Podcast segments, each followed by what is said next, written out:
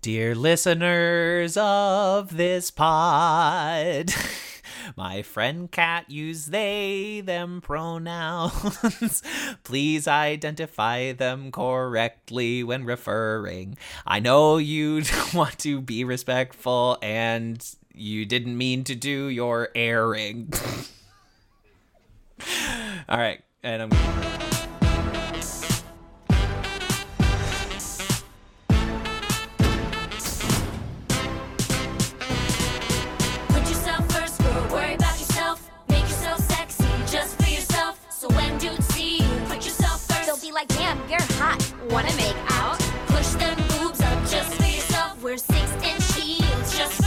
If it's just for myself, shouldn't I be comfortable? No, put yourself first in a sexy way. Pierce your ears just for yourself. Put a hole in your earlobe just for yourself. Brace yourself.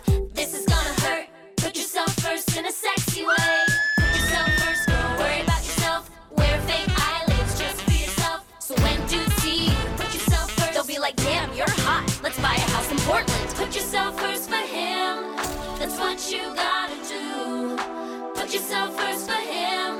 I put myself first for him, then by definition, aren't I putting myself second?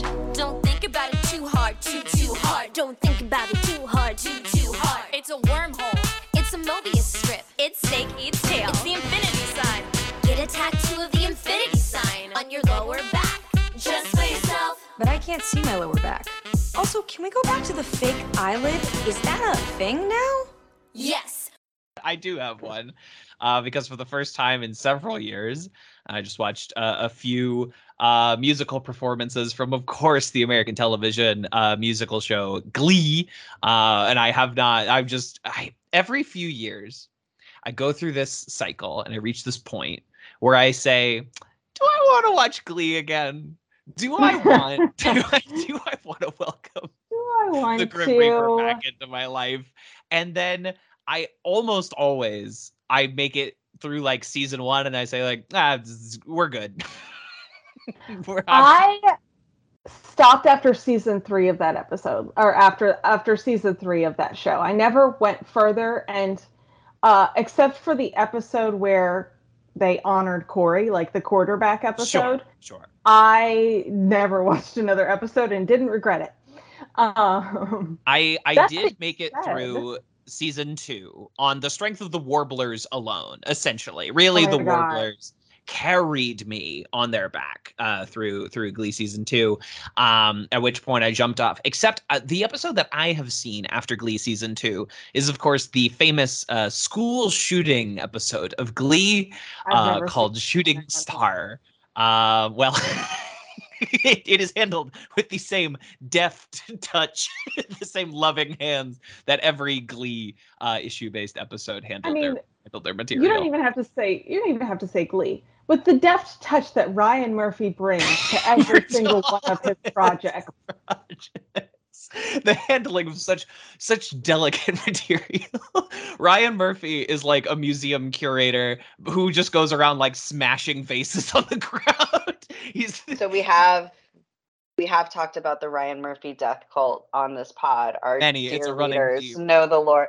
In fact, I have so much to say about how Ryan Murphy chooses who he murders of his canon and how it's not a coincidence that they're all straight people.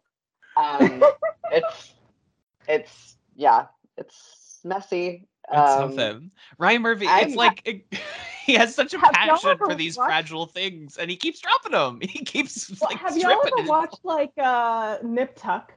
Right? a little bit, a no, little bit. and. I've thought about it. I've thought about it to go back to really see where this all started for him because I I'm Lord. deep in it now in in that I have conspiracies involving Evan Peters and what his role is, what kind of deal with the devil Darren Criss has written with Ryan Murphy. Like there are some there are some things going on here.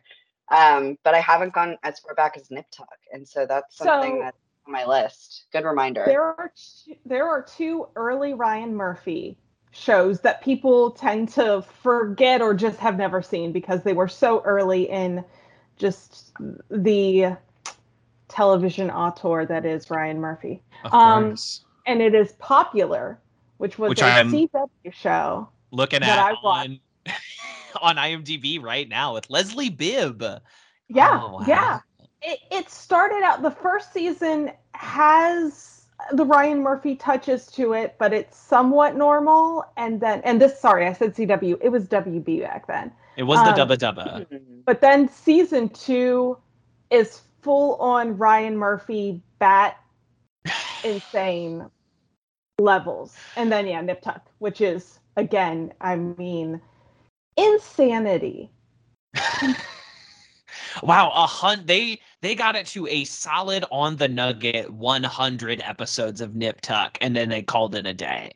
They got I've never seen a show land perfectly on the 100 episode mark and yet Nip Tuck through sheer force of will It made it work. Kevin, I- don't know how your your fancy thing works. Do I have to record on my side, or are we all good that now that you're recording? We are all good. I am recording all three of you, uh, or three of us. I'm so sorry. Um, and um, takes a lot of trust. Yeah. I, I trust I trust the machine. I am also recording the Skype call as just a, a real Hail Mary, Hail Mary pass. I'm really uh, putting putting my hand my my fate back in Bill Gates's tender hands. Can I? Okay, I'm gonna go back to Ryan Murphy now. Can can we make sort of like a sort of like a a board, a visual board, but for listeners, just like use your imagination. Um, we're it, red string yarn. We d- we've done this before, and Yes. different plot points. So I think between the three of us, maybe we can get some clarity I don't already have. Um, so there's Sarah Paulson, not a, not a straight lady, not a straight woman, is a in straight almost woman. Almost every canon of Ryan Murphy's. Let's start there. Why? What do we think that's about? Why hasn't he murdered her? What has she done? to- Well, now I'm sorry. Why has she mur- Why hasn't he murdered one of her characters, or why has he not murdered actress Sarah Paulson? Actress Sarah Paulson. Why hasn't actress Sarah Paulson fallen victim to some. I think the Holland death? Taylor connection is maybe too maybe too strong. You cannot hurt Holland Taylor that way. Maybe um is what I am. Oh Darren Criss. God. Where are we with Darren Criss? Why?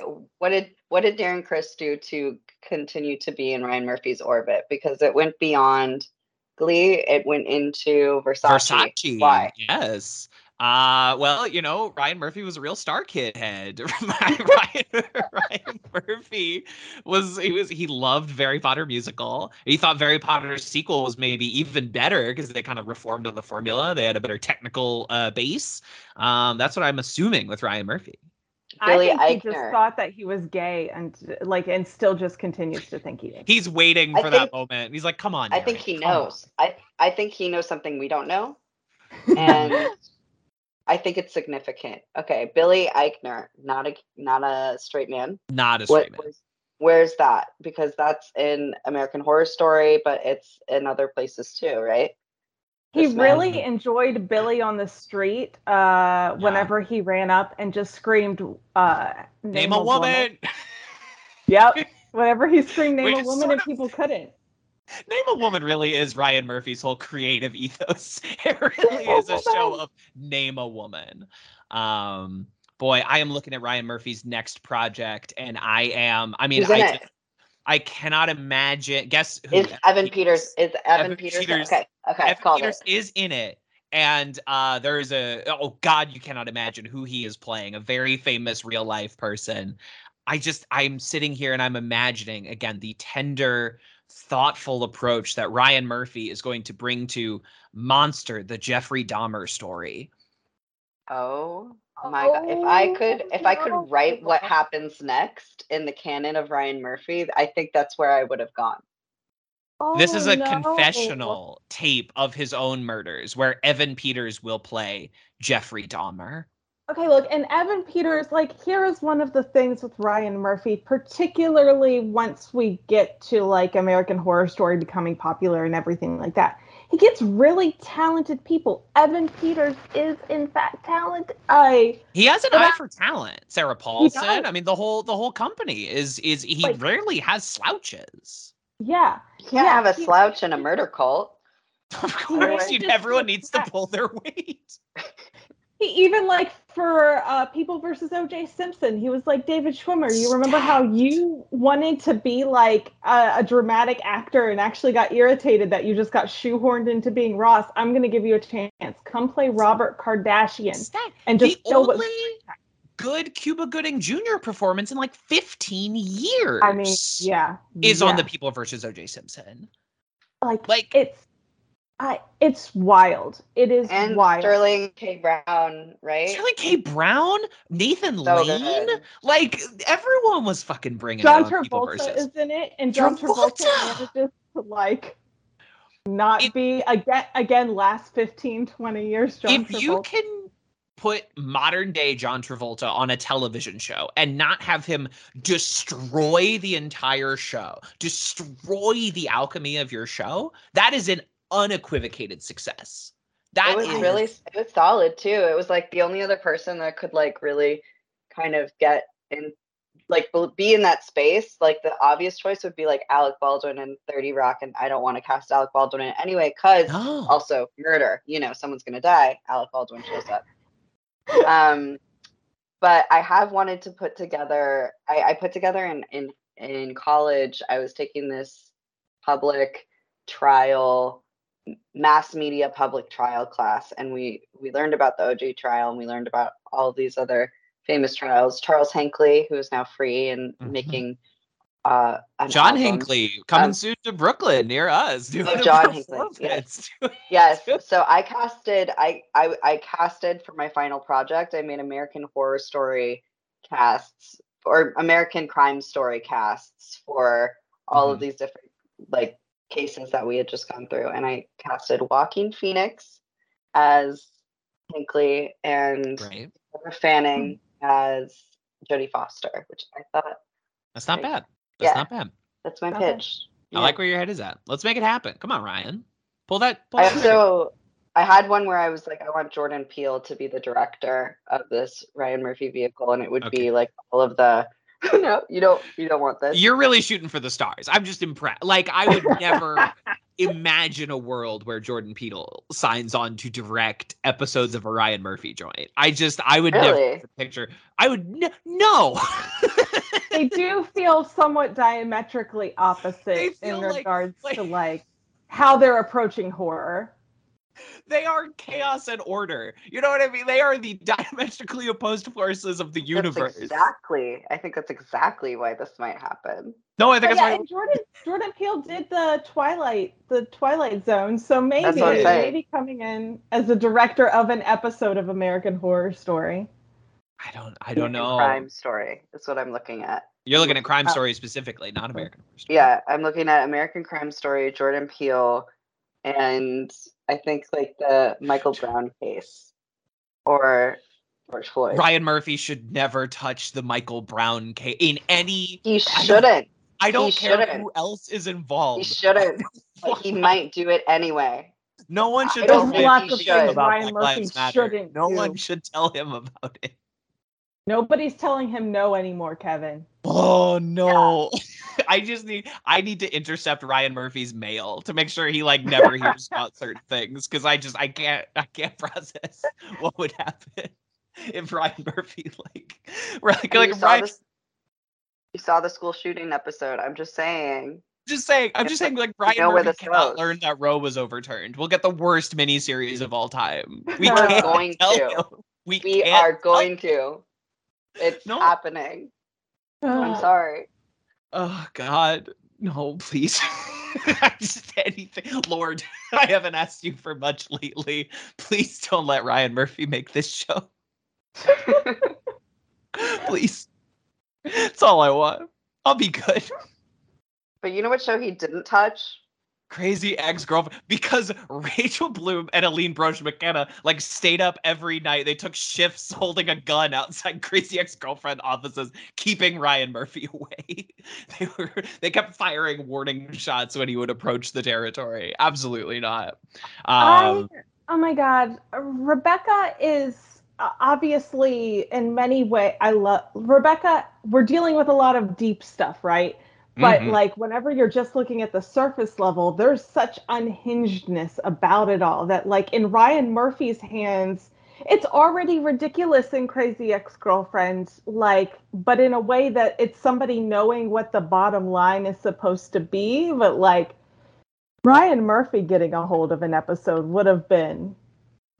I just the the the alchemy. It would have been like like when like when Joss Whedon directed an episode of Glee. You're like, this is Yeah. this these are grim forces. The the Sinister Six are assembling. We cannot allow this to be right. Uh, because this is, of course, Crazy Ex Pod Friends, a show uh, where we rewatch and re-examine uh, the greatest American television uh, musical comedy show of all time, uh, Crazy Ex Girl Friend. Uh, welcome to your August episode of the show. Uh, I am one of your hosts, TV's Kevin Lanigan, uh, and you know I'm driving the party bus this week. I.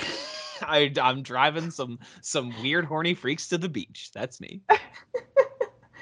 I mean, are you so you're just in the front. You're just listening to the awkwardness. that's I do not have a line so that they don't have to pay me extra. Like I, You I am have to- just you are a driving the bus. featured you are a featured extra, so you're gonna get a little bump. But yeah, you're not. You don't have Great a line. point. Great point. Did we meet the bus driver? I don't we see did. him. He is uh, because Rebe- uh, Rebecca says, "Mr. Bus Driver, Mr. Bus Driver, pull over," and that's when Daryl enters the fray. That's when that's when we get uh, you know exit or, or enter from left. Daryl. Do you think that was a PA though that signed a release form? Because I've I've been in that situation. Yeah, I wouldn't I wouldn't doubt if that was just a teamster who was already on set. You know what I mean? Like the guy running cable is like, sit down in the sit down in the thing. We'll give you a little extra this. this I'll give you a little extra. Or I've this- done that on week. many projects. Yeah. Yeah. Uh, Kat, do you want to introduce yourself? No. I, I had a chip. It was like the one one moment I decided to mute, and you called on me. I am Kat Scott, and I use they them pronouns. And I here we are again, doing this thing. Doing this thing. Uh, and we are we are joined uh, for the first time uh, by uh, an incredible guest, a wonderful guest. Uh, welcome to the show, uh, Jillian Clayton Smallwood. Hi. Uh, thank you for having me. Of course, it was an inevitability, right? I'm working my way through the Venn diagram of community podcasters and people that have seen Crazy Ex-Girlfriend, and you're very high on that list. Very high. That's what. And so, uh, as Kevin mentioned, I am one of the community podcasters. So, in his former podcast, one of his former podcasting lives, uh, eh, we were all a part of that big community, and so I'm a, one of the hosts of Welcome to Greendale. Welcome to Greendale. One of the of the um the crop of community podcasts that all popped up in like 2019, 2020. You were you were one of the progenitors. You were really you were you were ahead of the game. We were. It was like uh, like six seasons in a podcast was was kind of out ahead of us, and then I think me and Jen started within a week of each other, like us and Community Rewatch podcast, and then from there. The floodgates opened because uh, the novel coronavirus uh, reared its ugly head, and a bunch of people were locked down at the same time that Community dropped on Netflix, and we all said, well, "Great time, finally, let's do nobody it." seems to be doing a community podcast.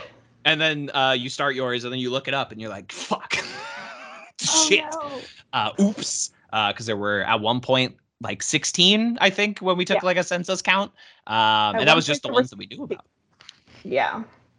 Yeah, who knows which ones we never got a hold of out there.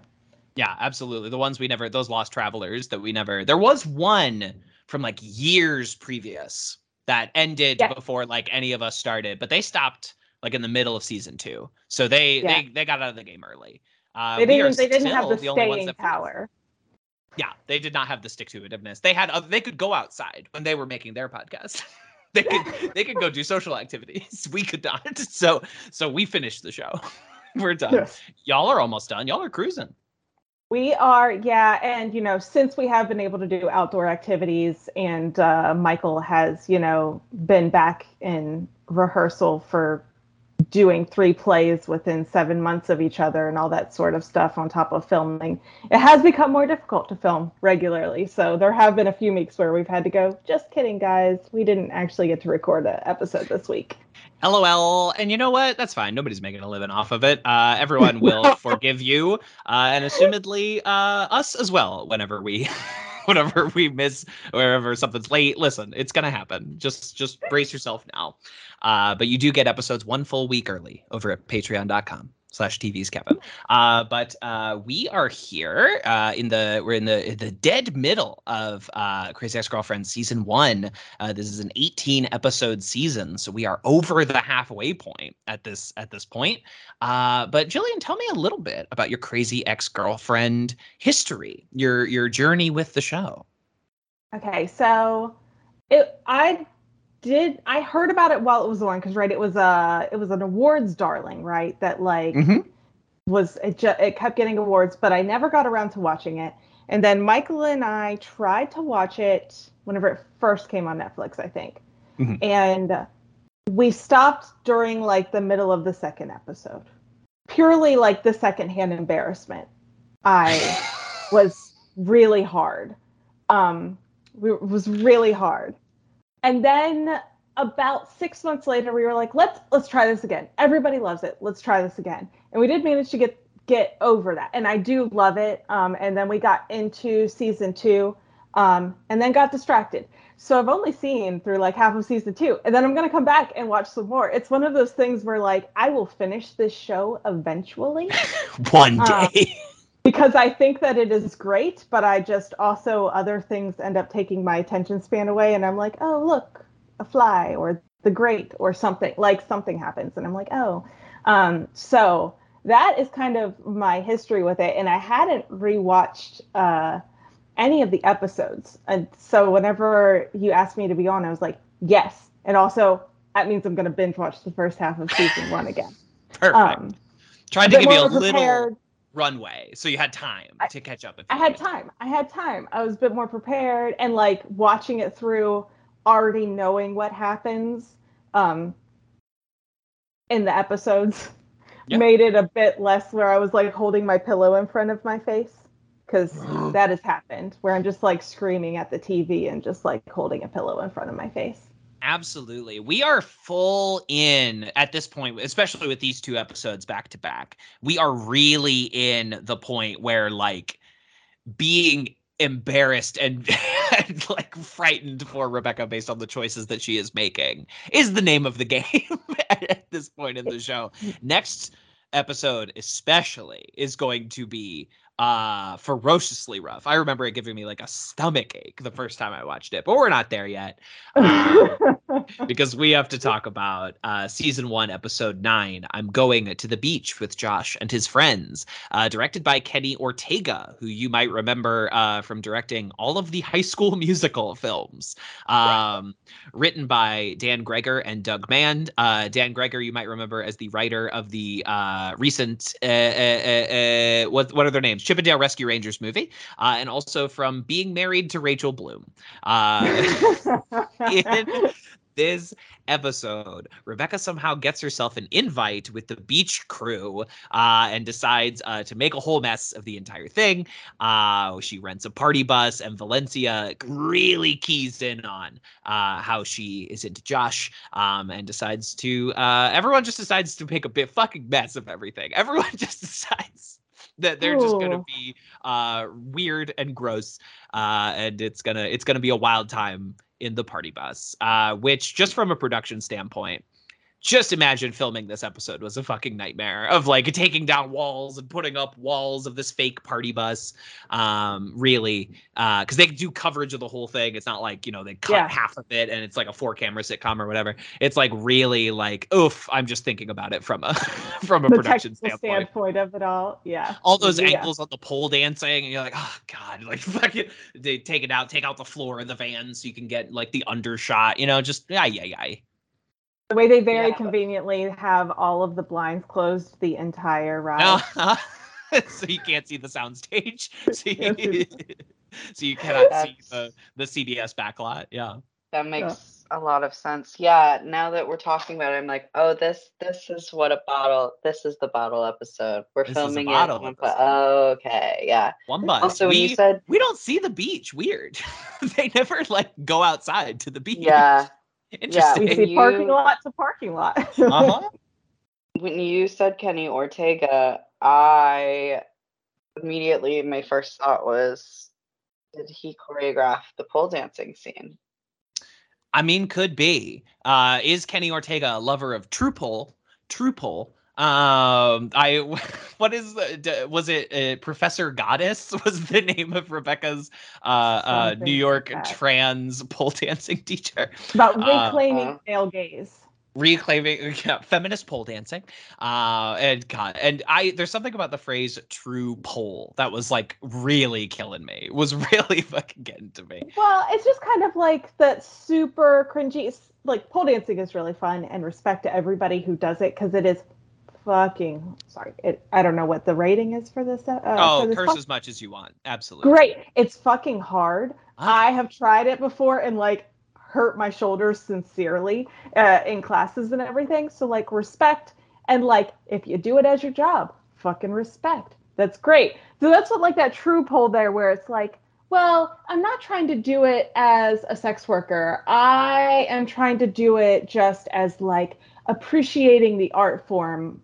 And it's like it's an ab exercise and which you know is one thing but there are definitely people out there who like take pole dancing classes and just cannot bear to be compared to a stripper you know what i mean Yeah. like I like take it as deeply offensive that you would think of pole dancing in relation to stripping and it's like okay come, come now like please I am just trying to exercise and I am never going to do that in front of men that I don't know cuz that's gross. Like or something. Like and it's just Yeah. it's just no. Everybody It's giving- dances respect. It's giving like the, the feminist bookstore in Portlandia. Mhm. It's giving Mm. that energy. The like two like the lesbians at the who are like just a little like just a little off the mark every time of like this is this is actually a little not helping who you want Yeah. to help. yeah Yeah. Um, but I guess I was thinking like, did the same man who choreographed "We're All in This Together" also choreographed this pole dancing number? That was, and also the man that choreographed um, Mhm. "I Don't Dance," and then also choreographed this pole. Dan- like I was just like, he he is I went down a not hole. credited for choreography on the show. He he does not receive a choreography credit here. Um, but uh, you know, you never know. I guess he was the choreographer on Descendants 2, 1, 2, and 3. He did the tridge. He choreographed the entire trilogy. I'm I say- old. All of these are like from way past my Disney time, you guys. I know their things. I respect Oh, them. I've never seen a lick of any of it. Choreographer on uh Pretty in Pink, St. Elmo's Fire, Ferris Bueller's Day Off, Dirty Dancing. How about those? News- I do know those. I know those. Director choreographer of Newsies and Hocus Pocus. How about those? Wait, that's wild. That's wild. To Wong Foo, thanks for everything. Julie Newmar, Kenny Ortega, Xanadu, Kenny Ortega. One episode of Crazy Ex-Girlfriend, Kenny Ortega. Director of Now, do you 11 think- episodes of Gilmore Girls, Kenny Ortega. I know those too. Do you think Rachel had a good time in this episode? I don't know. I'm wondering how this happens. I think that was a body double, y'all. You think so? I was looking for it. I was trying to find I was looking it. for it, and then there were moments where I was like, I don't know how you would get a body double. I for think that. it's a mixture. I think it I think it's a combination because there's some where it's definitely her and there's some where it's like eh, her head is turned away a little bit for this like a really- lot of the like when ones where we're going upside down and everything, like we're She's never seeing her away face. from the camera. Yep. Interesting how that worked out. Weird, weird choreography, Kenny. I know you didn't choreograph it, but I'm giving you credit anyway. Um, yeah, interesting, interesting how that worked. Um, Which but also, since we are talking about, I know we aren't going like I don't know if you go in order on this, but No, since we're already talking not. about the pole, I do need to say that everybody had the wrong reaction. you I'm think sorry. everyone should have stood I think everybody else had a wrong reaction. They were acting like it's weird. There's a party bus now. Now we can talk about it being weird that there's a party bus. Sure, but you are on Yeah. a party bus. Let's accept that you're on a party bus. So her throwing on and dancing on a pole and y'all acting like dancing on a pole is gross and weird. Nope, you're wrong.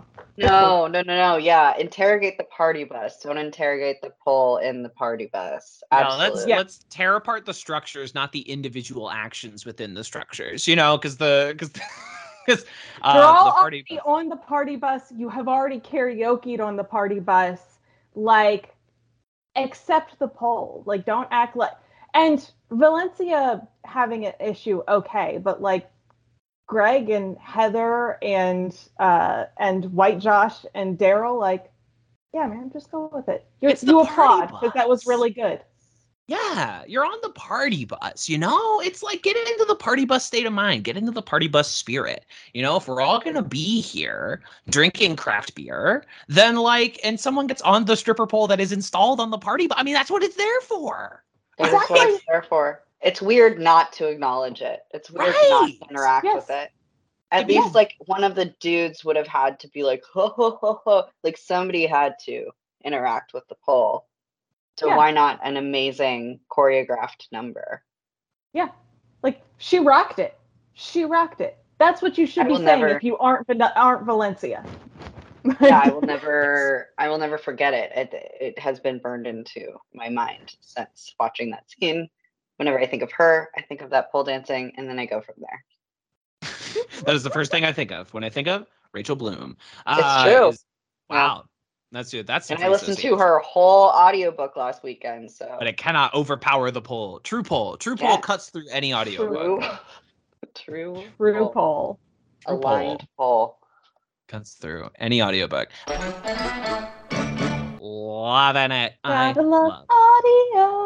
I love technical difficulties. I love technical difficulties. Show me technical difficulties. Show me technical difficulties. I like when stuff goes wrong. I like when stuff goes wrong. That's why I sing this song. That's why I sing this song. I love to troubleshoot.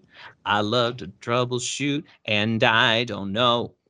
And I don't know. Warning cast hasn't seen Sort of Heather in over 10 seconds. So we've had to presume that they've disconnected. This could indicate a problem with the internet connection or yours. Well, you weren't reading her before that cast. Cast, so I don't want to hear this Yeah. feedback. okay. Um Let me click on your little link. click on the little link because it sounds it seems like you've disconnected from space and time. Yeah. It seems like you disconnected from the material plane. Um. Yeah, I'm a guest, but I'm in an unnamed session without any friends. Oh, okay. Yeah, you really we really you really goofed the cast there. Um okay, so it it sent you to a to well, let me let me try pasting the link again because it sure is working for me. I sure am in this session. And so is my friend Jillian. I have friends. I definitely have friends. Friends, friend, friendly friends. Time to meet the friends. And then she does the slow one.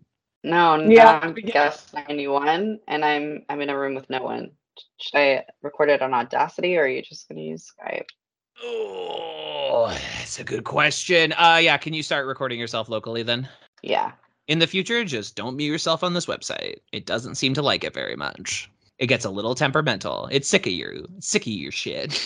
what? Yeah, I just supposed thought it would listen? be better Supposed to not to mute listen? it when there was things happening behind me for your. I can sake. all. It's three separate tracks. I can just cut that out. I love a triple track record, and I love that it's not letting you back into the room. Me too. Cast is making executive decisions that I did not approve. It's, it's Yeah. got choices. Cast is curating like the guest list at my wedding, and I'm like, I want to invite who I want to invite. You don't get to tell me who comes to my wedding. It's being it's being your uh your mother who's like this. It's being my mother, no- and it's like you got to invite your cousins you haven't seen in 14 years. And I'm like, I absolutely do not. bop, beep, bop, beep, They bop, beep, bop. invited you to their wedding. Great, I didn't go. I didn't cost them money. What if I they didn't- decide that I I, didn't live in a a better fish dinner. to visit? That's right. If you want Okay, me to go to your wedding, maybe call me up for coffee every so often. That's all I'm saying. I hacked the mainframe and back. Back in the Matrix. Or out of the Matrix. You're somewhere in the Matrix that you weren't before. Perfect. We're back. Uh what were we talking about? Uh let's see. Uh so this is the beginning. One of my favorite things on the show. One of my favorite elements that will run throughout basically the rest of the show. Those are my friends Daryl and White Josh. Uh, my OTP, my beautiful boys. Um, I love them. I think they are uh, a couple of real sweeties. I love how different they are, but they complement each other in interesting ways, and I I think they're beautiful. And this is the this is the blossom. This is this is. beautiful thing. they connect in such a like beautiful and natural manner whenever like he just gets on he's like i recognize you from the from the gym and just having a gym conversation talking Yeah. about the things and like white josh instead of trying to act like it's weird that this dude who's in his 40s is like trying to relate to him is just like yeah or maybe he's in his daryl might be in his 30s and possibly just like like looking the a bit older, real but- tail end of those 30s. Like, Yeah. the, like he's at the end of a long like, night of look, 30s. Look, some people you never quite know. Some people in That's their 30s still look in their 20s, and sometimes you're like, wait a second. But uh, I'd probably pl- this dude who's probably in his 40s, um, and just like he's he just accepts it because he because White Josh is uh, a precious one a, like a precious angel baby. He's But a, he's my precious little child. He's my buff little baby, and he I just I I love them together. I think they're really sweet and complimentary. He's very natural. And after he had spent so long, you know, like talking to Rebecca, and Rebecca was not interested, and then he like meets this person who like is interested in what he has to say and like wants to hear from him. I mean, that's just that's just beautiful. That's just so nice. It's just so nice to me. I love it. We also have Greg and Heather, who I have no strong feelings about together. I like them, but I think it's because I individually like both of the characters. Sure. Yes. Yeah, that's how I feel too, I think. And so therefore I'm like, you're probably gonna be funny together. But Yeah, how are you going to connect? I don't know. They both hate a lot of stuff. You know? And that's powerful. If you hate the same things, that's the true sign of a couple. It just doesn't seem like the most sustainable of relationship foundations there is uh no? I, I I built uh, this building on top of a very solid swamp and it's sinking? What are you talking about? This isn't working? It's not a solid foundation here? Okay. okay. but I wanna I did I wanna cup white Josh's face. Like well, I, for for for the readers at home, with it's sort of like a U shape. It's sort of like a like yeah, like You're- prayer you're- hands, but then make your prayer hands turn into a U, and then put white Josh's chin inside of it. Like this? And that is like I I'm sort of yeah. doing here? Okay. I want yeah, I but, want but to do if she this. was doing that, like as if somebody Uh-huh. else was was doing it. Mhm. Yeah. We got it. Okay. Perfect. you got to do it to yourself. Yeah, you got to do. You got to give them one of these. Yeah. That sounds yeah. I want to do the same thing. And uh, you know, there's a lot of uh, Kat. When you watched this uh, these episodes a few weeks ago, you texted me about something, and I think it's something that would be worth diving into at this point. Um, lot of talk about weight and bodies uh, on this show, but in this episode specifically. Um, and I uh, believe you uh, asked me if uh, Rachel Bloom had an eating disorder. Um, was was the the phrasing of the text message? I don't know if we want to. I mean, I'm not here to diagnose anybody, but I. This is a real um, Liz Lemon kind of situation. If everyone can follow me down that track of like how many episodes of Thirty Rock do they spend just like calling Tina Fey, who I'll remind you looks like Tina Fey, uh, just like the most uh, unappealing woman in the entire world. Um, how much time they spend like, ugh, this this slob, this this hag. Um, I don't know. I uh, somebody else talk. I yeah, I I don't know. I also it's one of those things where sorry, my dog. Hello. They dog Ew. has thoughts on body issues. Baby girl, stop. Stop. You should not be You're so hard on me go out of themselves. the Oof. room. Okay, let me kick my But dog. they out should- the. But they should also not shame Valencia for being thin. Oh, okay, girl, you are exiled until you can be quiet. Ex- I banish you. Welcome back. Sorry about that. She's old and normally doesn't make much sense. No, if you come back in here, you got to be quiet. That's right. Come over here. Dog It- it's understands one the of the. She does. It's one of those things where even though this wasn't made that long ago, I it's one of those things I do think like the cultural shift has been bigger than what we realize and that comes up whenever we watch episodes or shows like this. Even just mm. six years ago, it does feel antiquated. It it does Yeah. feel like a very old fashioned sort of thing of the past here. Yeah, like like and, sh- and I don't know if Rachel Bloom herself would write this sort of thing now, but it, it's it definitely resonates as like the kind of just random comments and stuff that would get made, particularly when you're doing this thing of having Valencia uh, as the the foil to her. Mhm. And Yeah, that- it and they do a lot of. I mean, obviously, I'm trying to phrase this in the correct way, but there's a lot of appraisal of Valencia's body from everyone, both from Mhm. the characters on the show and the camera, and the you know, like in this episode, they literally have her like strip off, you know, a piece of clothing and she's in a very revealing outfit for basically the entire length of of the episode. When she's introduced, you know, like the the first appearance of Valencia is in a very similar sort of situation.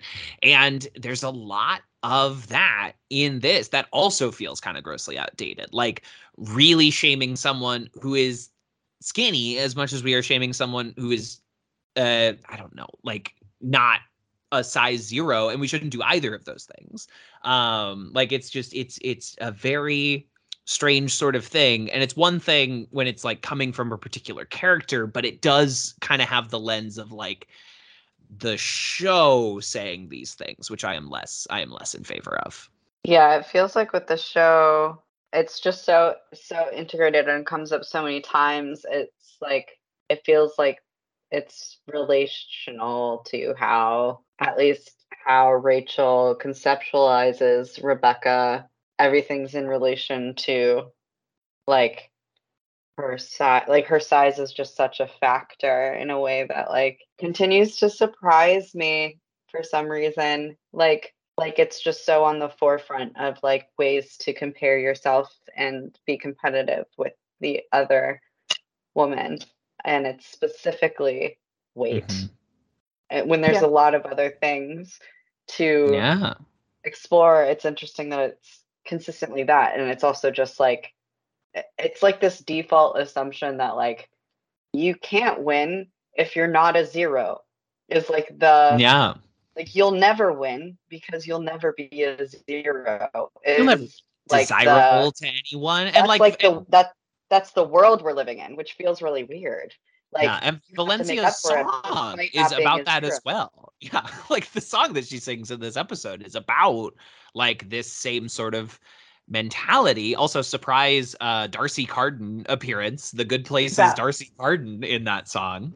That's Um, actually my comment about that song. I'm like, fe- featured extra uh D'Arcy Carden, um, who the Good Place might have been on at this point. Oh, okay. Hold no, on. I don't think so. Good Place didn't start until uh, 2017, Okay, we're we're I think- look 2016 or 2017. Look it up, Scotty. Look it up. Sorry, don't don't wait for me. it's gonna it's gonna take a second. I was trying to look because I had looked up earlier to make sure I was to say her first name right. Um, Oh, uh, so The Good Place premieres on September 19th, 2016. This episode airs in January of 2016.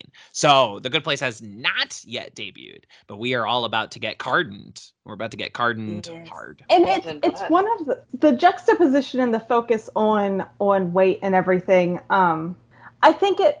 I do. It feels it hits weird, but I do think that it makes sense from both of the characters' perspectives at Mhm. the time and where they are in life because Valencia, right, uh, clearly what she prizes most is like her physique and the work she's put into it and the sacrifice she makes for it, et cetera, et cetera. And it's kind of the only thing she seems to mostly think about. She thinks about other things, but it's it's one of her primary thoughts and everything. And then and then, you know, Rebecca, who has all of her mental illness that she is dealing with and working through. And then there's kind of this sort of, I want Josh. Here's the thing with Valencia I'm smarter than her. I'm this, I'm this, I'm this. What I am not is a size zero. And I, so I could see her focusing in on that as like one of the, as one of the biggest things that if you're qualifying in a competition that she would see as being, well, maybe that's why. Absolutely. Oh yeah, people think about their own weight all the time. I think about mine uh too much, you know, and I and I'm sure I'm not alone in that. And I mean, I, obviously people think about their own weight, but sometimes the show it does feel like Crazy Ex-Girlfriend has a perspective on it that I am Yeah. uh not as not as interested in. Dad's um, about. But it is something that gets better as the show goes along. That's kind of a common refrain as we are talking about this first season, where it's like a lot of the pre- these perspectives are are going to improve. And I don't think I'm spoiling anything when I say that like the show is going to do a lot of better work with Valencia as a human being later on over the course of its run. Um, and and I think it goes some interesting and fun places with with her. Uh, and she becomes a little less of a, a one note romantic comedy opposition character uh, the classic romantic comedy opposition character who is so mean. You're like, why is this guy with this person? Like, why? Like, how did they end Yeah. up together? Um, a classic, a classic. I taught trait. my I taught my therapist the term negging this week. wow. Like I've never heard of that, and I had to sort of like break down. You know, it's like when a, you know, like in romantic comedies, and the guy is like kind of mean, but like that's to like get the attention of the of the girl. And so I feel like Valencia is more of a into negging in this world. Your therapist leans forward and is like, "Tell me more about negging." Your She was pick. Very clearly never watched uh, that VH1 show, The Pickup Artist. The pickup artist. Your therapist leans forward and like, and now for your three hundred dollars a month, tell me more about negging. What is negging? You're like, who's paying who here, buddy? Buster. Um, great. Uh, any more any more thoughts about this episode before we segue on to the next? Um, I one thing that I the one thing that the other part of this episode that really kind of jumped out to me was uh, the Greg and Josh dynamic, in that Mm-hmm. it is 100% familiar.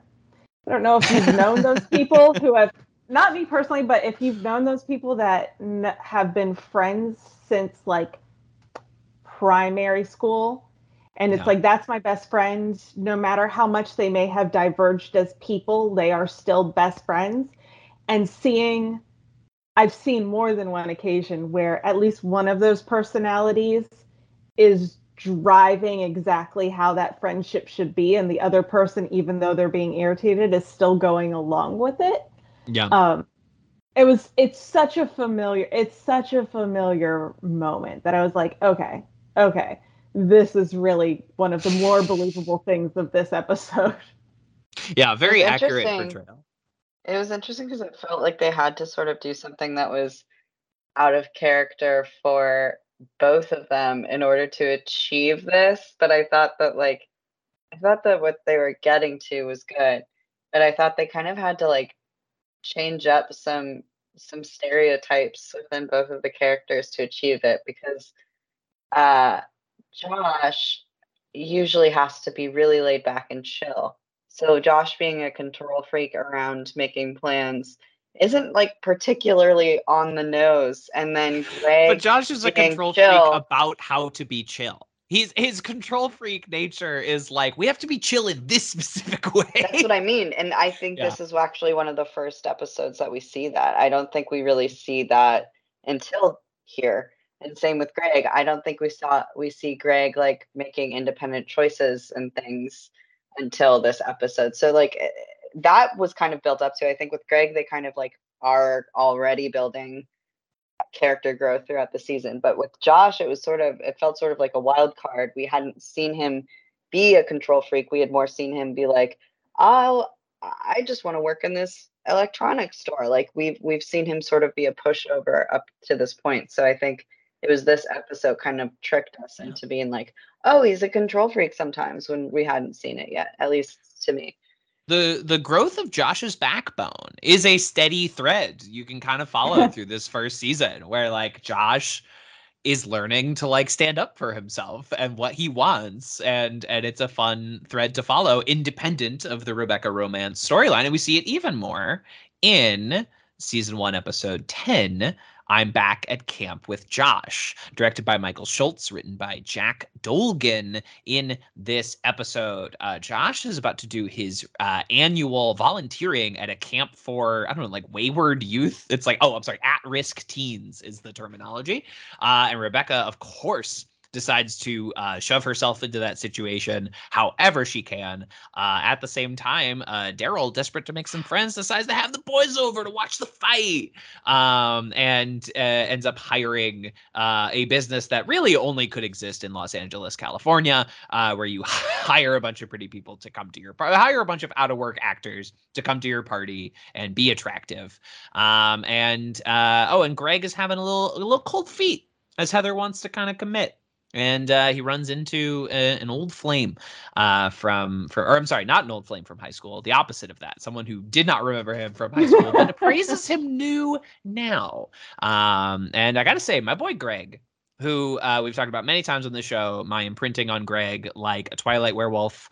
Um, I my boy Greg was killing me this week. Um, he was he was absolutely uh, my man. You know, maybe it's just because uh, uh, recently very unlucky in love, but my man is killing me here as he's like ducking out of relationships, and he's uh, he meets the the person from high school is like, wow, you've changed.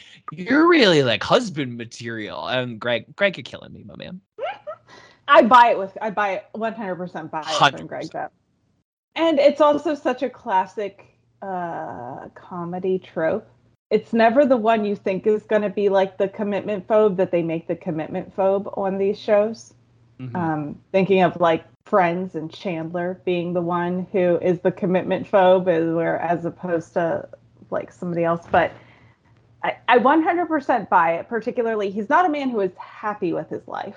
So like committing to somebody in the way his life is feels like uh, probably in a way committing to just like this life and mm-hmm. Greg isn't 100% ready to do that. So yeah, it's it's a big move like putting down roots in this town that you are like desperate to leave. That you want yeah. so bad that you tried to leave in, in, a recent episode. Like you thought you were finally saying all goodbye and then like, "Oh no, you're going to put roots down in West Covina, Greg?" That's going to freak him out.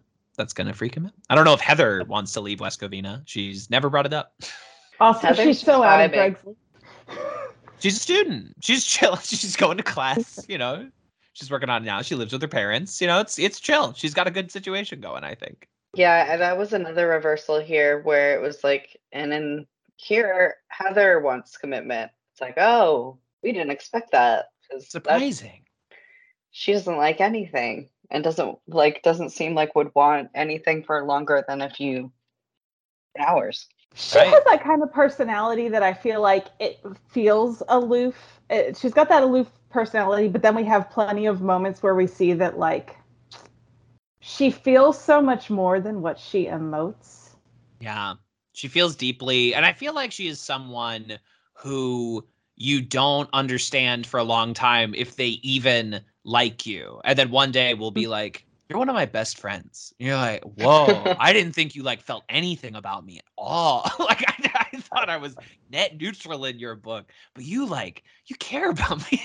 it's so That's it's so nice. Kind of what happens here. Like uh, you love to get one of my favorite ones to get is like, I hate everyone, but you're all right. And I'm like, oh,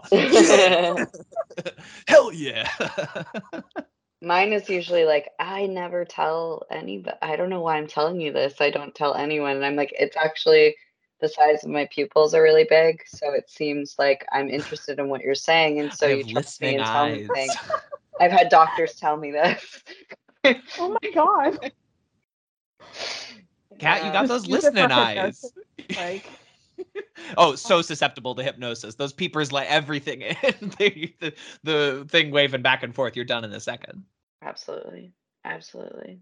Does anybody yeah, here ever? Think... No, go ahead. Hit, done hypnosis? Yeah. Done hypnosis. Yeah, it was yeah. weird. I faked my way through it at like senior night at my school because I just wanted attention. I think. I think that was the problem. My high dope. school psychology class, we used to do progressive relaxation every Friday, um, which is akin to like hypnosis, except like you're doing it to yourself. Like you're you're laying down, you're focusing on your body, and you're basically like putting yourself in a self hypnotic state. Um, Whoa. and so we used to do that every Friday. It was really cool. It was like the best class of the best day of the week. I'm gonna be real. Um, Uh, but but actually having somebody do it to me, I haven't. I have done it, and it was like that scene in Get Out with Lev murder. no. That's I went to. I went, went to the sunken place. I did. It was really, really freaky down there. Didn't love it. Um, apparently, I healed something within me. You didn't but- like the sunken place? It seems so cool. in What? the It's not fun. I was a I was a rock that was slowly sinking to the bottom of like an endless ocean or something, and it was just Oh, like God. not. I don't yeah, like that. It wasn't, it wasn't. It wasn't my favorite thing, but I think I cured something because I don't remember what I cured. Hypnosis works. You heard it here first. Yeah. Um, one of my first things that I even one of my first thoughts whenever I was watching this episode was that Paula is such an enabler. Paula. this is the first time you've thought this. No, it's just, no, no. It just really angers me because it's how we open Yes. up the episode. Yes. like, it's not the first time at all. And this woman also probably needs to see a psychiatrist, like a therapist, uh, to work out 100%. some of her own stuff. definitely does. Definitely does. Also, definitely had like an alcoholic parent. Is my is my diagnosis like? That's a good This came- diagnosis confirmed later on the show. oh, so, okay. so good job there. I didn't Um, mean to spoiler. Sorry. No, it's That's a I, I spoiler. I don't consider that a spoiler that her dad's an alcoholic. I think you're chill. I think you're good. You were able to intuit it. So I mean, look, there's- exactly. It's evident in the character even this early, several seasons before we will meet. uh, Yeah, I mean this, father. this type. It's typical with the with this kind of enabling and codependent person. I imagine also that Paula has watched everything available on Hulu and Netflix in the reality TV section hundred Yeah. percent. before like before befriending Rachel or Re- Rebecca. Like it feels like that's kind of where we're at. Is like uh, we're out of Housewives seasons. We're out of like. I must good. live the Real Housewives. That's what I get enjoying the drama, but like that is supposed to be drama you enjoy from afar, not sitting and forcing someone to tell you that they are in love with somebody. I just Paula, Paula. Paula.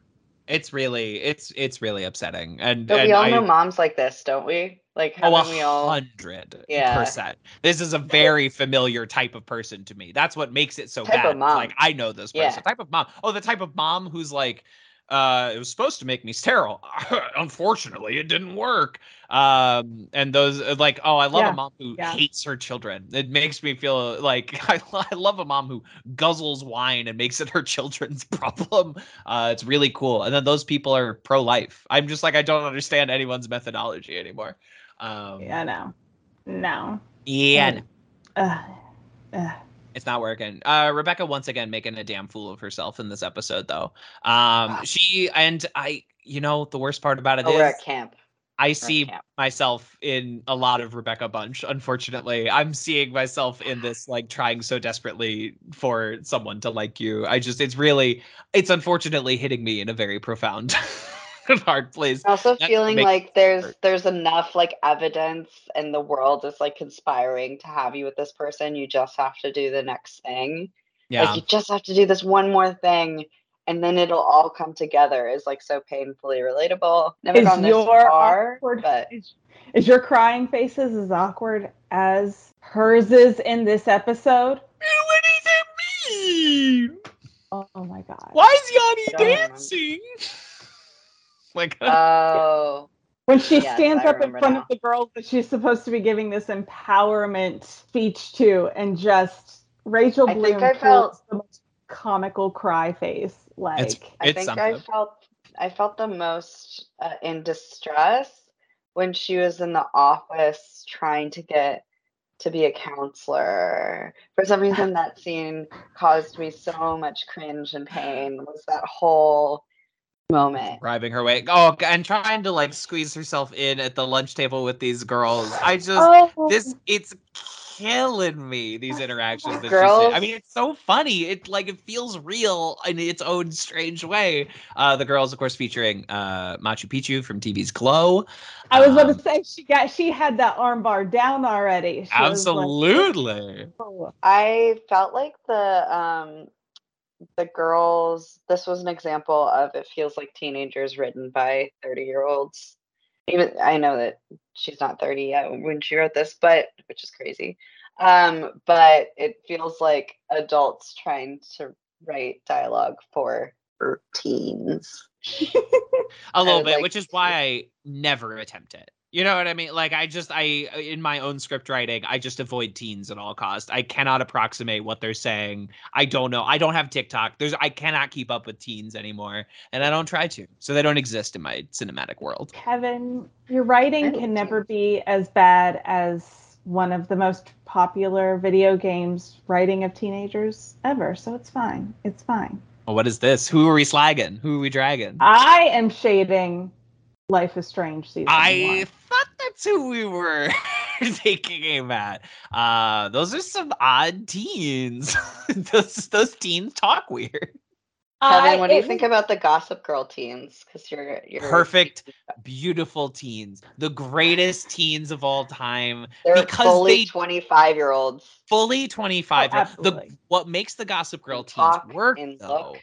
is that Yeah. they don't try to hit all the topical slang. Blair Waldorf Yeah. exist exactly as she is in any period in the 20th century. You know what I- like she could have been a- any she could be a flapper she could have fucking she could have fucking been like a like a like a like a uh uh the 50s with the hoop skirt you know what i'm talking Oh, about poodle- the the swing dancer. yeah like the swing poodle dancing skirts girl like she could have been any of those that's what's beautiful Yeah. about blair waldorf she just happens to have like a flip phone you know because it was Yeah. like the mid 2000s but she could have existed at any point which i think is what makes the gossip girl teens work so i think honestly that's just what you should do when writing teens is just like Um, kind of make Right, them all slightly purpose older.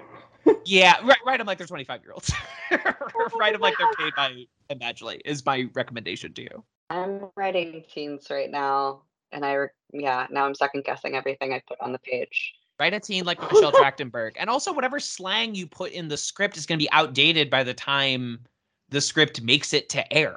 You know, like much less being watched years later. So I just avoid it. Just write some all purpose teens.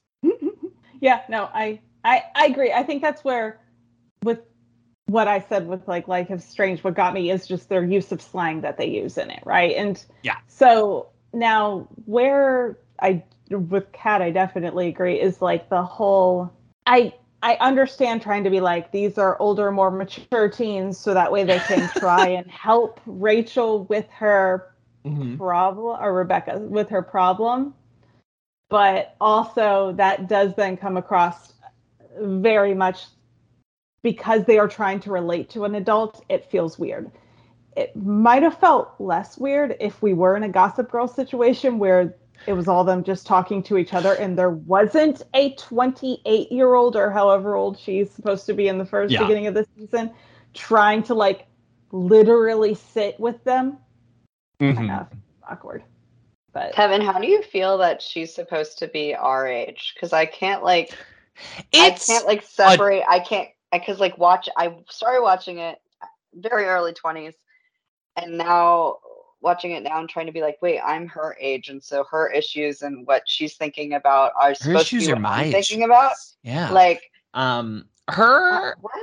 it's a leap of logic one must make that uh, someone who is uh, Rachel Bloom's age, or at least Rebecca Bunch's approximate age, which is like late 20s, which, okay, that she was up for partner at her law firm in her late 20s.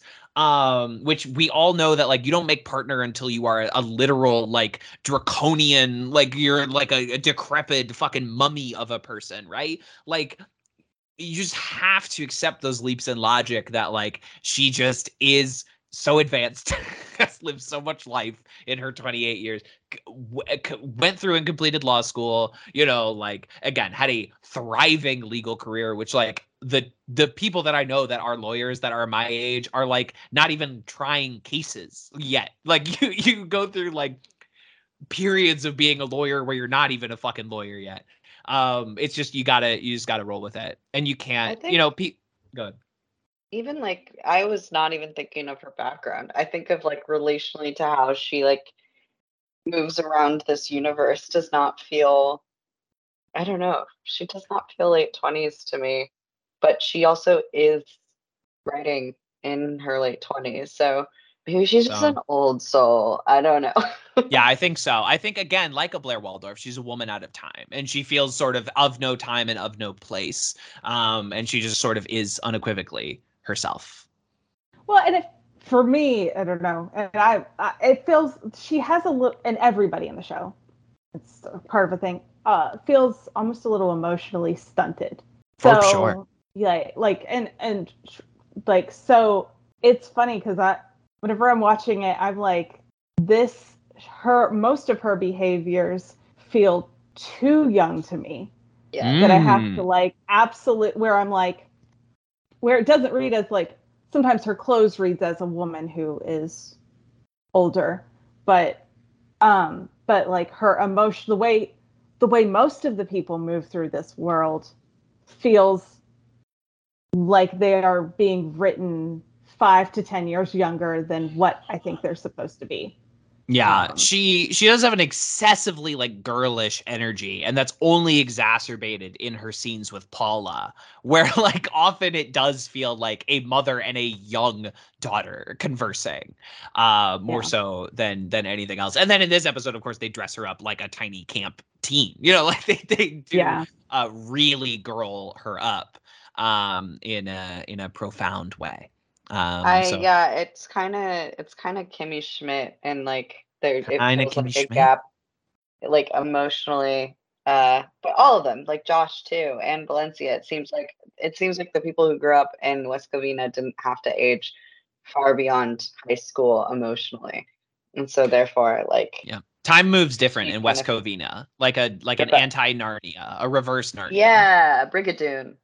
Yeah. Well, and in some ways, in some ways, I get it with like uh, the people who uh, just stayed in their small hometown and never left, and so therefore continued their patterns. And you go back and you're like, okay, you don't feel that Ah, much different. So than- nothing has changed. Yeah. I just I had that it's- experience. I just had that experience last week where I went back to my hometown and I ran I went to one fun dance bar and I ran into I kid you not 12 people I knew separately. God. and some were from high school and some were from college. And the ones from college have been doing the same thing since college and have the same friends and are talking about the same things. And i'm like i've transed a whole gender since i saw you. Like this is this is wild. That like you're still so and then i'm like am i similar? And then i feel like i'm like do they think i've changed at all and then i start to like get in my head being like have i changed um, While you were hanging out at bars, Kat transgender. downloading pirated films is stealing. Dun. you wouldn't steal a car. You wouldn't trans a gender. Happy Pride Month. It's August. Happy Pride. It's yeah, it's August now, but still, happy Pride Month. Never ends. It never ends. Pride forever. Uh, perfect. Great. Beautiful. Uh, oh, what? speaking of Pride, Daryl and White. You're in White Gosh, Let's talk a little more. I don't have Let's anything particular to say, kissy. but let's just like, oh, This is so so nice. The scene with them like cleaning up, you know, and talking, and I'm like, this is just so nice. This is so easy for them. You know what I mean? That's just like a that felt late twenties. That felt I don't know. Maybe that was just like the queer dynamic in me. That uh, there's like a daddy, and then there's sort of like a little a younger, like Jim type. Um, but that felt lived into me. That felt I was like, I know this. This I know this couple. I've seen this before. And Daryl has that that moment of like whenever White Josh kisses him on the cheek, and it's like he felt something, right? Like, Yeah. and, and then, but it, it's clearly, it, and it seems to be a surprise to him. He seems to be having a later in life bisexual awakening, um, Yeah. because he seems surprised by it, at least in that moment. And I don't, it didn't feel like the kiss. It felt like he was surprised by like how he felt about the kiss on the cheek. and I was like, Yeah. So precious. Yeah, it was very much the reaction, the shot of the reaction. Also, like, why do we think White Josh likes Daryl? I I'm curious. I'm saying No, this with a I- smile, not with shade. As someone I, like, who's want to know. approximately White Josh's age, um, I I get it. Like Daryl, yeah, like I think he's cute. He's like a cute man, you know, his little mustache, and like especially As when long as he's you like, never heard his song about his daughter, you would think. yeah, yeah, as long as you never heard his song about his daughter. Um, they should lock that song away in a fucking vault somewhere. But as long as you never hear the song about the daughter, like he, I like his shirt, you know, like his outfit at the party. I think he's looking cute. He's looking fresh. He's had like a fresh haircut. You know, he's the mustache is looking trim. Uh, I get it. I'd give him a little kiss on the cheek. If Uh, you're, so like, a West hot, Covina like, is a small rat, town, so like Pickens is slim. Yeah, small town of like I a get hundred that. thousand people. I always love when they show the, they always pretend it's some podunk burg and then they're like population a hundred thousand. Like that's Uh. not which isn't like that small, but also you know depending on on how big the community that is he knows uh, there, right? Like it's like okay, well you know if You probably If he- dated every other gay man in West Covina up until now, you know? True. He's been on Yeah, every Grindr. and other- He's like finally new. Like Mhm. I have like I sense the much fun. vibe Okay, This let's this Try pate. shoot your shot with the pate. If I met a cute Daryl looking man who made a mean pate, I'd give him a little kiss on the cheek right now. Right now, if he were here. I Well, think it's a I nice like it. test, right? It's a nice little test. The kiss on the cheek is just a nice little like. It doesn't have to mean anything. Okay, hey. You know, I kiss I kiss a lot of bros on the cheek, but also I don't, you know? Yeah. What does who it do you mean? Think, who do you think Josh would be into if they were also queer between uh, Josh Chan and jo- and Greg? Who do you think White Josh would go for? Or That's a would I think- or would he I think still Josh go for Daryl? Or would he still go for Daryl? I think he'd still go for Really? Daryl.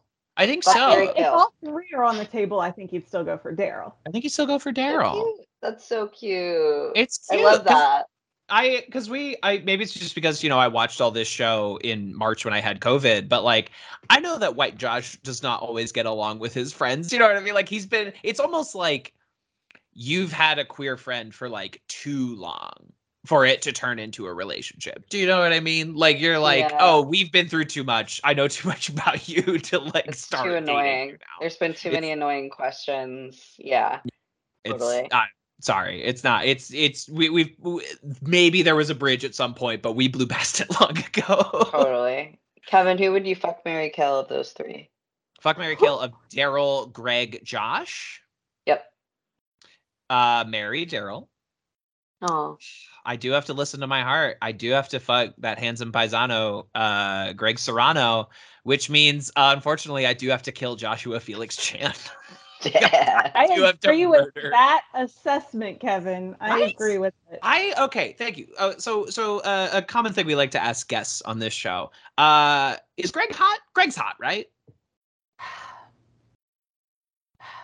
I'm not even talking about Santino Fontana. I'm talking about Greg Yeah, Serrano. okay, look, I it's so weird because I like love Santino Fontana and like my musical theater nerdness and like Mm-hmm. it's just so much. Um, and he has such a good voice. Beautiful voice. I, if I'm physically looking him up and down, Mhm. and I would probably say like I wouldn't use the word hot. Like he's not Okay. Like, I wouldn't use the word hot. However, you know, there's something about Josh's personality, and I it's not. I'm not saying this is a good thing. Like, but it's just that Yeah. something about his like curmudgeon personality is fucking hot, and I don't know. Yeah, uh huh, right. mm-hmm. Yeah, he's he's a little he's a little bit of a bad boy. You know, he's a little bit. He's It's got, like, I. enough of a chip on his shoulder that there's something That's what I was about about to it. say. He's like an Legally blonde chip on your shoulder vibes. Yeah. chip on your shoulder. He's that. Yeah, I, I love an acerbic bartender. I love a Sam Malone. I love a. Nick Miller. You know, like I just it's a it's an archetype I cannot fucking resist. I'm looking for ways to fucking make a fool of myself in front of like a, handsome acerbic he's witty. He's Yeah. like he's he's he's got the banter. He's got the Mhm. uh, Ticks a lot of my boxes. Greg Serrano. yeah yeah like Mhm. sure you want to take me home from the bar one night okay Yeah, sounds great. Last call. Great. Yeah, Sure. I'm glad. Yeah. I think I would. I think I would let him tell me about Pulp Fiction at least. Wow, that's big. That's and a I don't hot say that about a lot of men. Yeah, I don't say that about a Hot lot of men.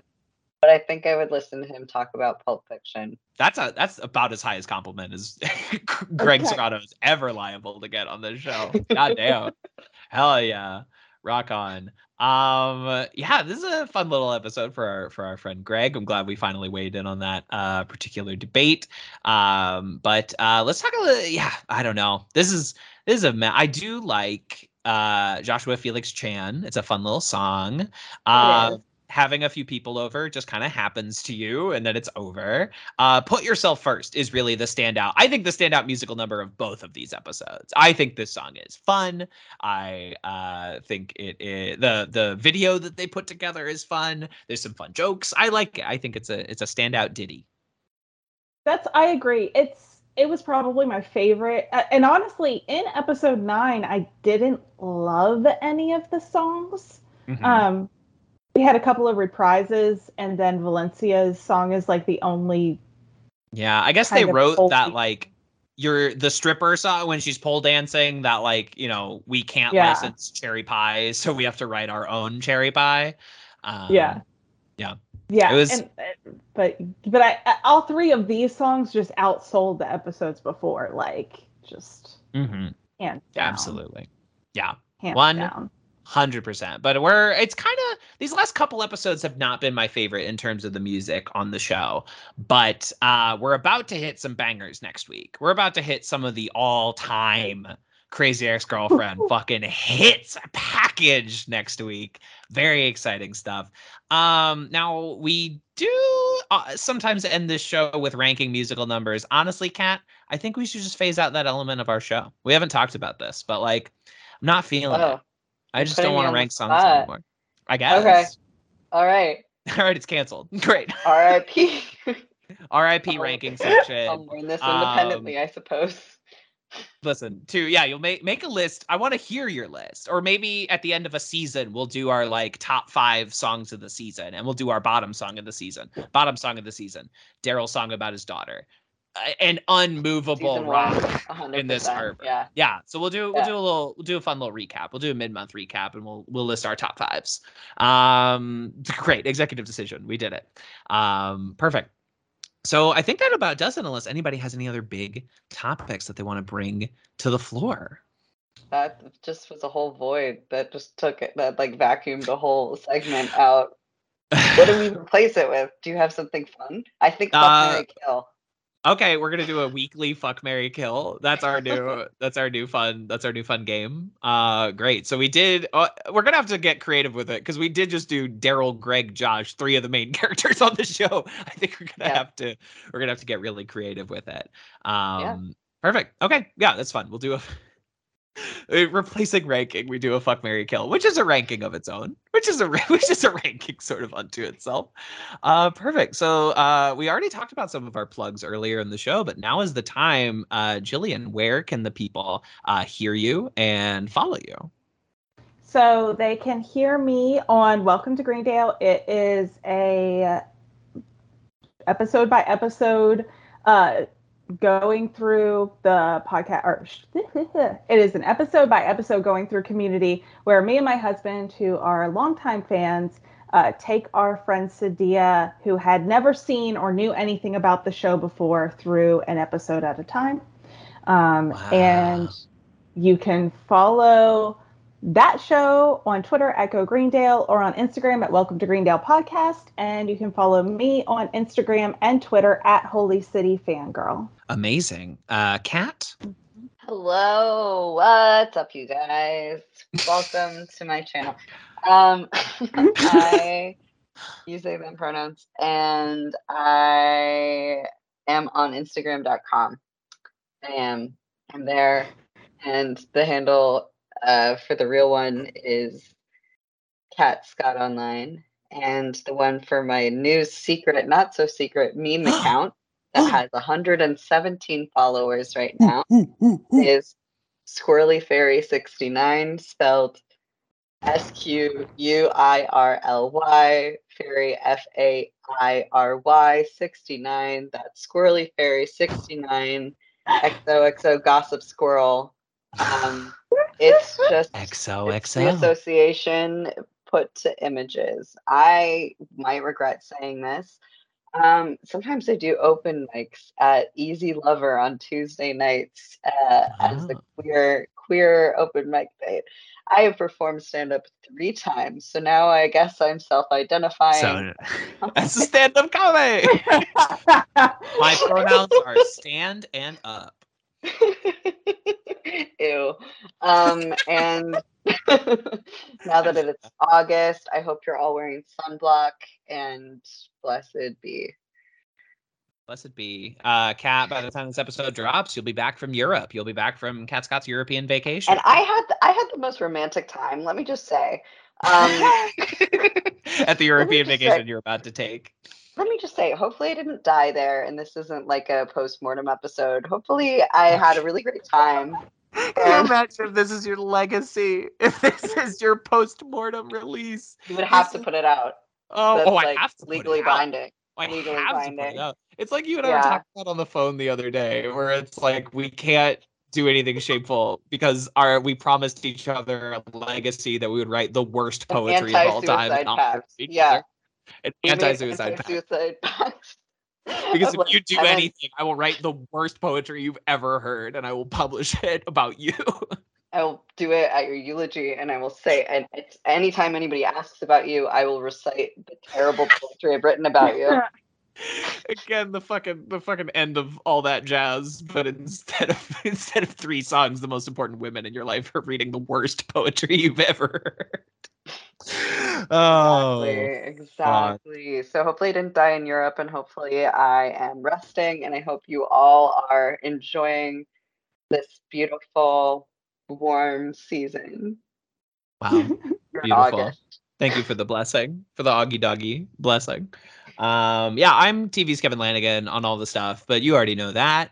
Uh, you can get uh, your monthly episode of Crazy Ex Pod Friends one week early over at patreon.com slash TV's Kevin for as little as one dollar a month. You also get a bunch of bonus pods that ain't available anywhere else. So dive behind that paywall, scale the paywall for as little as one dollar a month drink deep of that cask of Amontillado that is behind the paywall.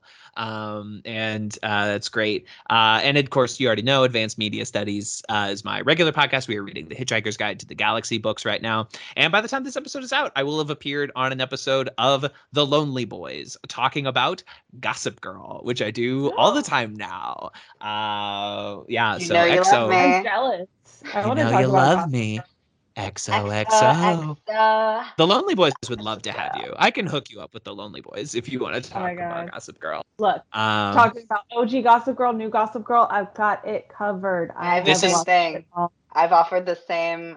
I'm here too. We can do this all. great. I can get you both hooked up with the Lonely Boys. I know those boys. Okay, so we can we can XOXO. They don't have a lot going on. They're pretty lonely.